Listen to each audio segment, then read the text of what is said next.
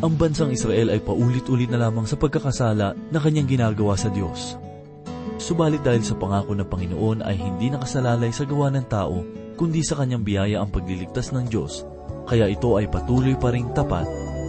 Ito ang ating makikita sa ikatatlong kabanata ng Amos, at ito po ang mensaheng ating pagbubulay-bulayan dito lamang po sa ating programa. Ang Paglalakbay.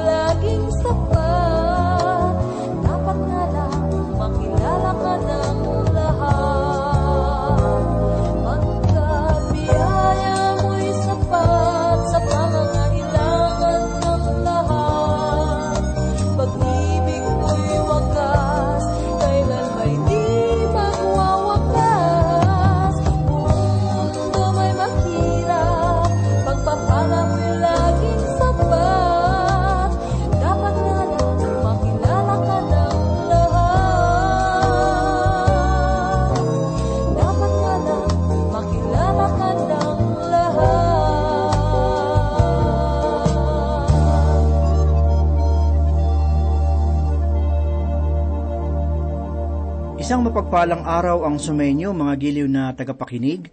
Oras na naman po upang tayo ay magbulay-bulay ng salita ng Panginoon. Atin pong ihanda ang ating puso't isipan sa mga katotohanan na masusumpungan sa banal na salita. Ito po si Pastor Dana Bangko, ang inyong tagapanguna.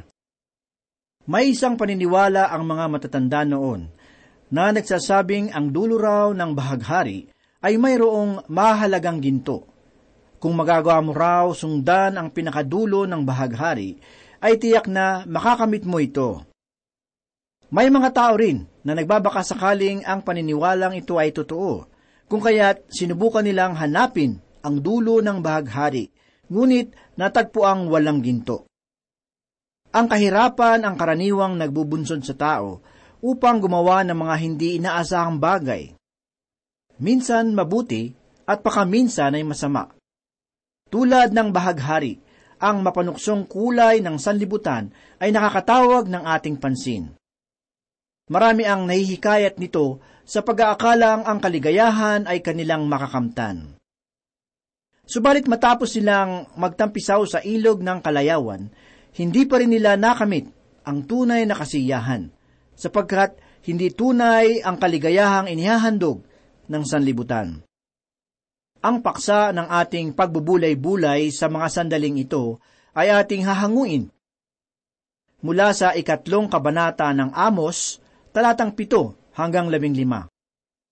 Ang Israel ay nasa panahon ng kasaganahan, subalit mayroong kakulangan ang kanilang puso. Basahin po natin ang ikapitong talata dito sa ikatlong kabanata ng Amos at simulang tuklasin ang katotohanang winalang bahala ng kanilang puso. Ang sabi po ni Propeta Amos ay ganito, Tunay na ang Panginoong Diyos ay walang gagawin malibang kanyang ihayag ang kanyang lihim sa kanyang mga lingkod na mga propeta. Nais ipabatid ni Propeta Amos na ang Diyos ay gagawa ng isang paghatol kung ang mensahe ng kanyang salita ay hindi paniniwalaan. Dahil rito, ang pangangaral ng propeta ay masigasig na isinasakatuparan upang ipahayag sa Israel ang maaaring maging dulot ng kanilang pagsuway. Ganito ang sinasabi sa ikawalong talata. Ang leon ay umuungal. Sinong di matatakot? Ang Panginoong Diyos ay nagsalita. Sinong hindi magsasalita ng propesiya?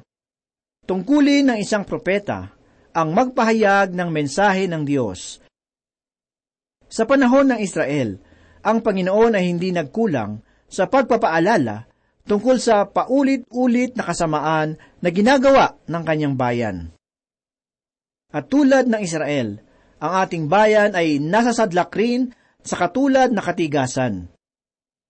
Oo nga't hindi ipinagbabawal sa atin ang pagbabasa ng banal na kasulatan Ngunit, wala naman tayong pagpapahalaga sa pakikinig ng mga nilalaman nito. Ang banal na kasulatan ay kapahayagan ng kalooban ng Diyos. Sa pamamagitan nito, ay nababatid natin ang panukala ng Panginoon. Sa aking palagay, ang mensahe ng salita ng Panginoon ay masigit pang napapanahon kaysa sa mga mensahe na matatagpuan at mapapakinggan sa pahayagan, sa radyo at telebisyon.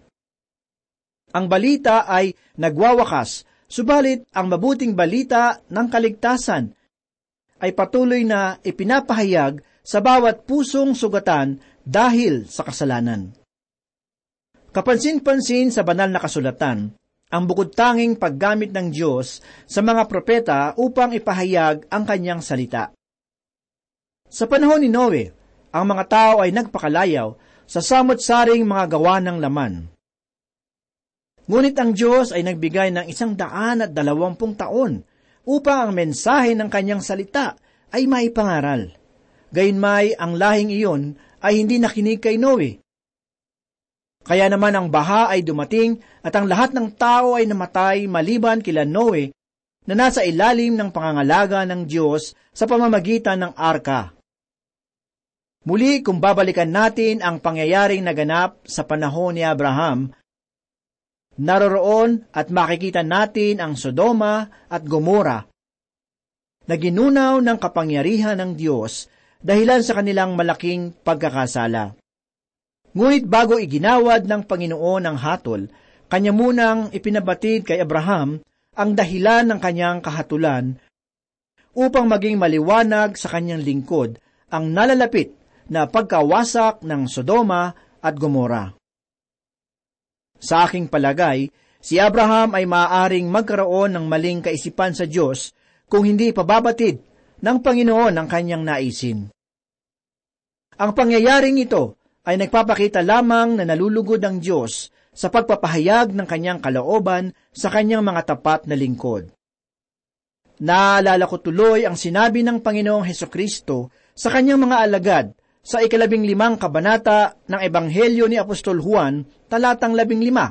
Ganito po ang sinabi, Hindi ko na kayo tatawaging mga alipin, sapagkat hindi nalalaman ng alipin kung ano ang ginagawa ng kanyang Panginoon.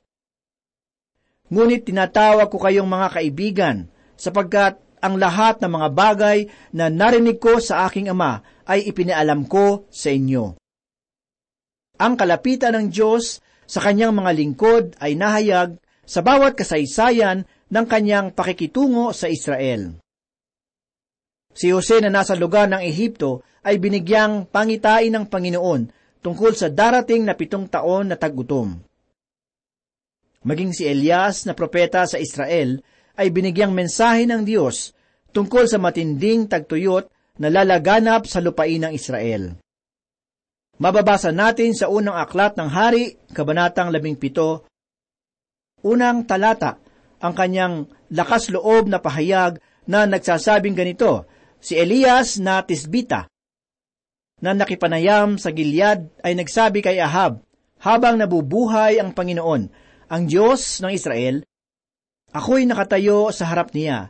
Hindi magkakaroon ng hamog o ulan man sa mga taong ito, maliban sa pamamagitan ng aking salita. Pagkatapos ng pahayag na ito ay umalis si Elias sa harapan ni Haring Ahab at ang kanyang reyna na si Jezebel at hindi nagpakita sa kanila sa loob ng tatlong taon. Ang Panginoong Heso Kristo, matapos ipunin ang kanyang mga alagad sa bundok ng Olibo, ay nagsabi rin na ang Jerusalem ay mawawasak at walang batong maiiwan sa ibabaw ng kapwa bato.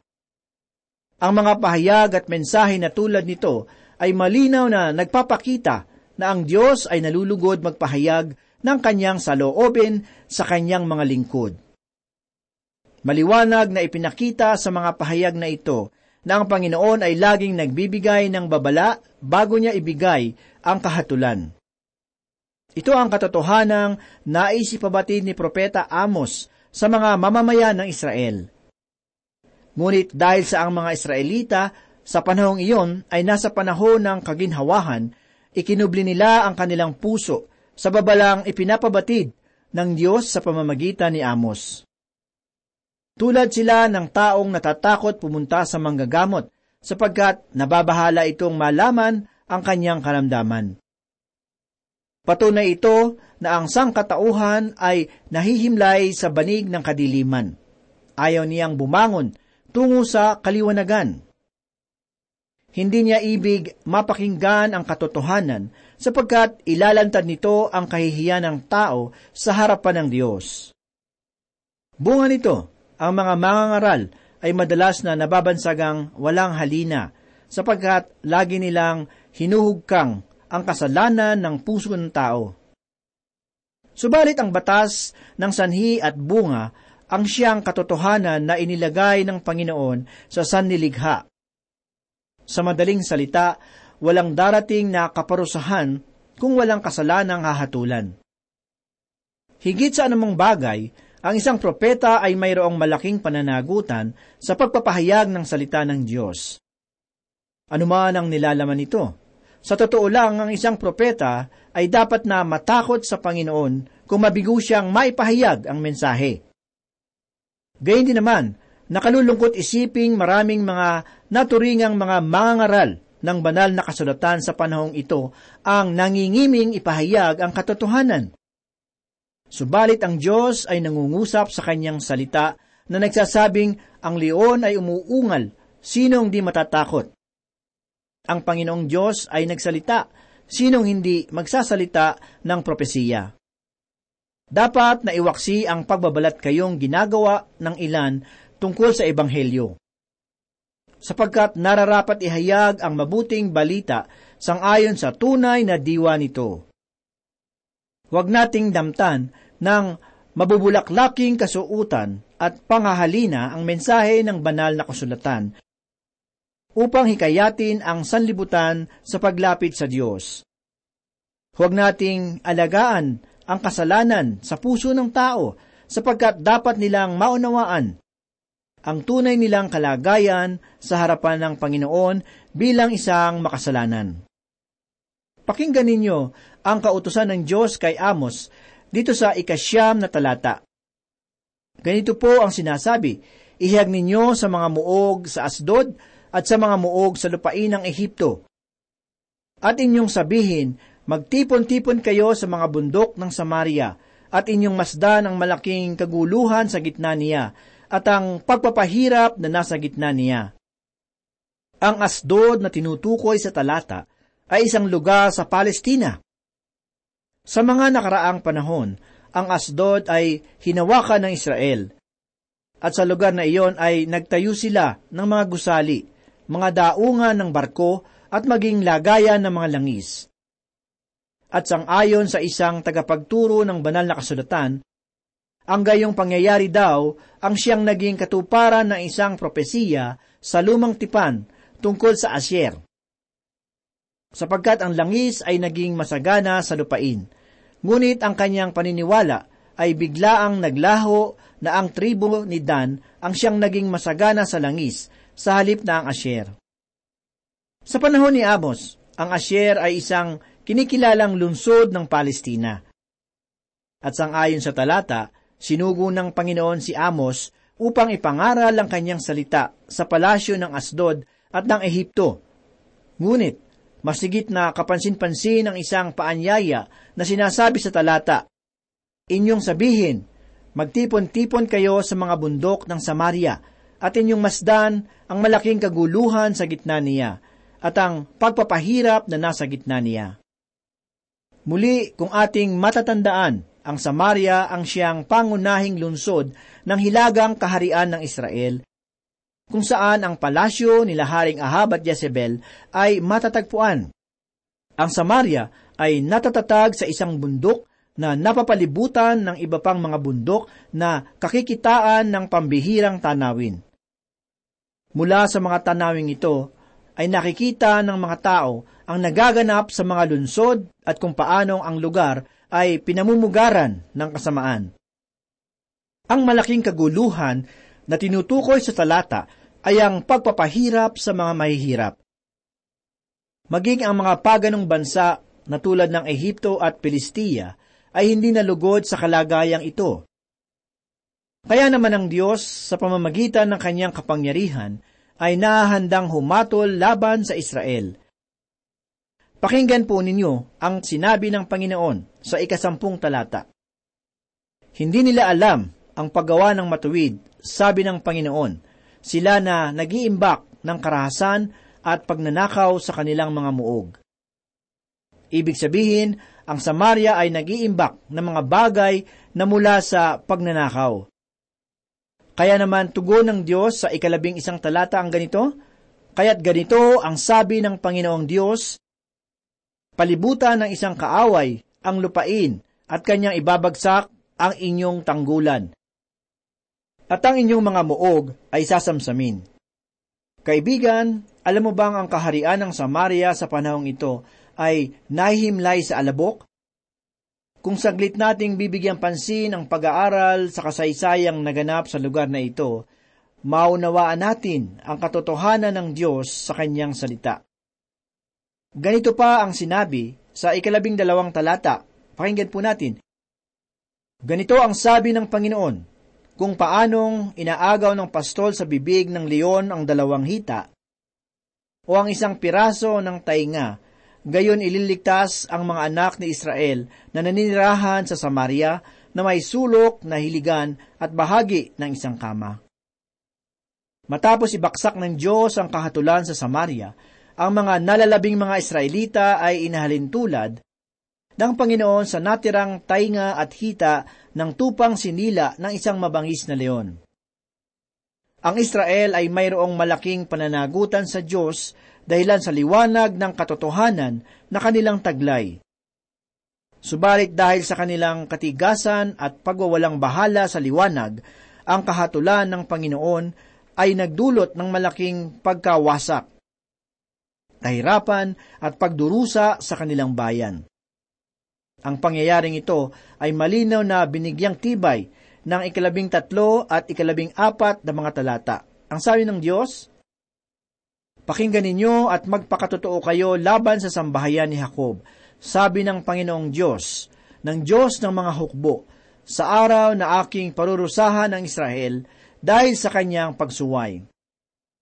Ay aking parurusahan din ang mga dambana ng Betel, at ang sungay ng dambana ay tatanggalin at sila'y malalaglag sa lupa. Ang dambana ng Betel dito sa talata ay tumutukoy sa gintong guya na ginawa ng mga Israelita bilang kanilang Diyos-Diyosan. Wawasakin ng Panginoon ang mga dambanang ito upang ipabatid sa Israel ang kanyang kapangyarihan bilang tunay na Diyos. Ang sabi ng Panginoon sa ikalabing limang talata ay ganito, At aking wawasakin ang bahay na pangtaglamig na kasabay ng bahay na pangtag-init. At ang mga bahay na garing ay mawawala at ang malalaking bahay ay magwawakas, sabi ng Panginoon. Sinaharing Ahab at Jezebel ay nagtayo ng kaharian sa tuktok ng bundok ng Samaria. Ang kanilang palasyo ay natatag sa napakagandang lugar na naliligiran ng kapansin-pansing mga tanawin.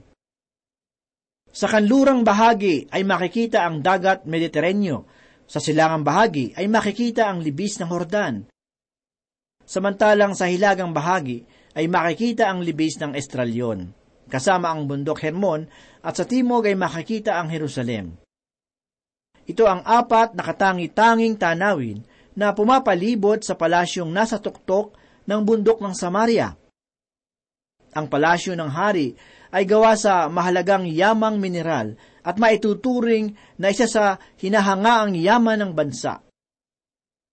Ngunit winakasan ng Panginoon ang kagandahan ng kaharian, sapagkat ang Samaria ay naging sentro ng kasamaan. Sangayon sa mga dalubhasa, wala nang hihigit pa sa pagkawasak na naganap sa Samaria, kundi doon sa lugar ng kinatayuan ng palasyo. Binigyang katuparan ng Diyos ang kanyang hatol sa Samaria. At bagamat wala pa tayong nababalita ang katuparan ng mga propesiya sa lugar na iyon, gayon may kay sarap malamang tinupad ng Panginoon ang mga propesiya na kanyang ipinahayag sa nakaraan.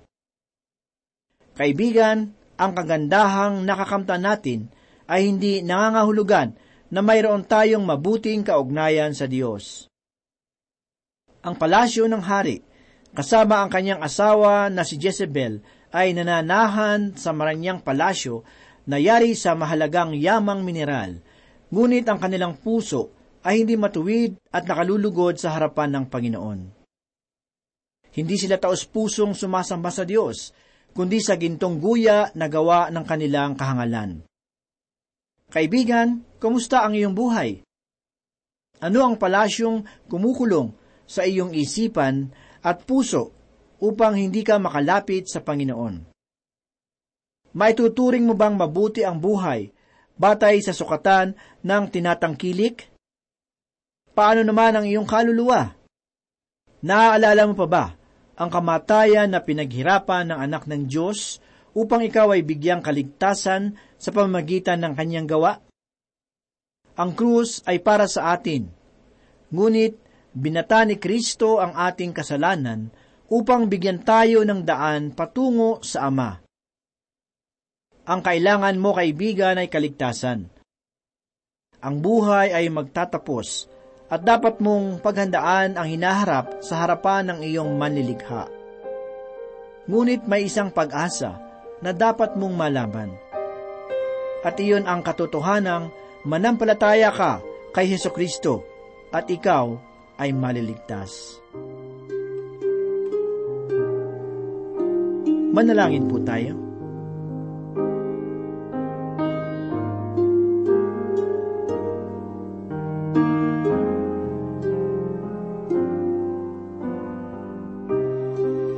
Maibigin at mapagpala naming Diyos, Ama naming makapangyarihan sa lahat.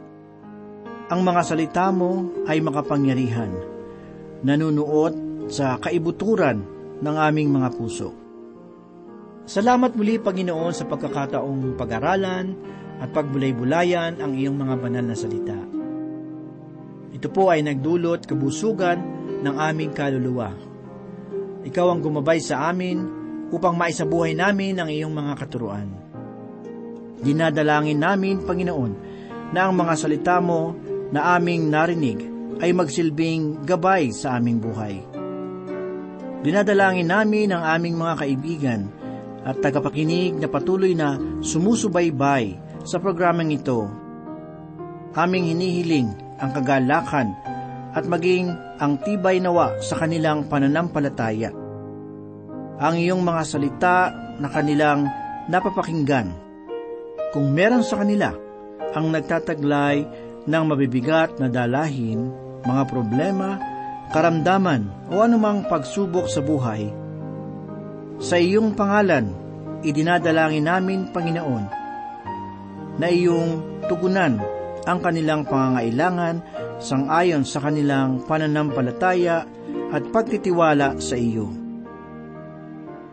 Pagpalain mo ang bawat isa at tulungan kami na mamuhay ayon sa iyong kalooban. Ang lahat ay aming hinihiling sa iyong matamis na pangalan. Amen.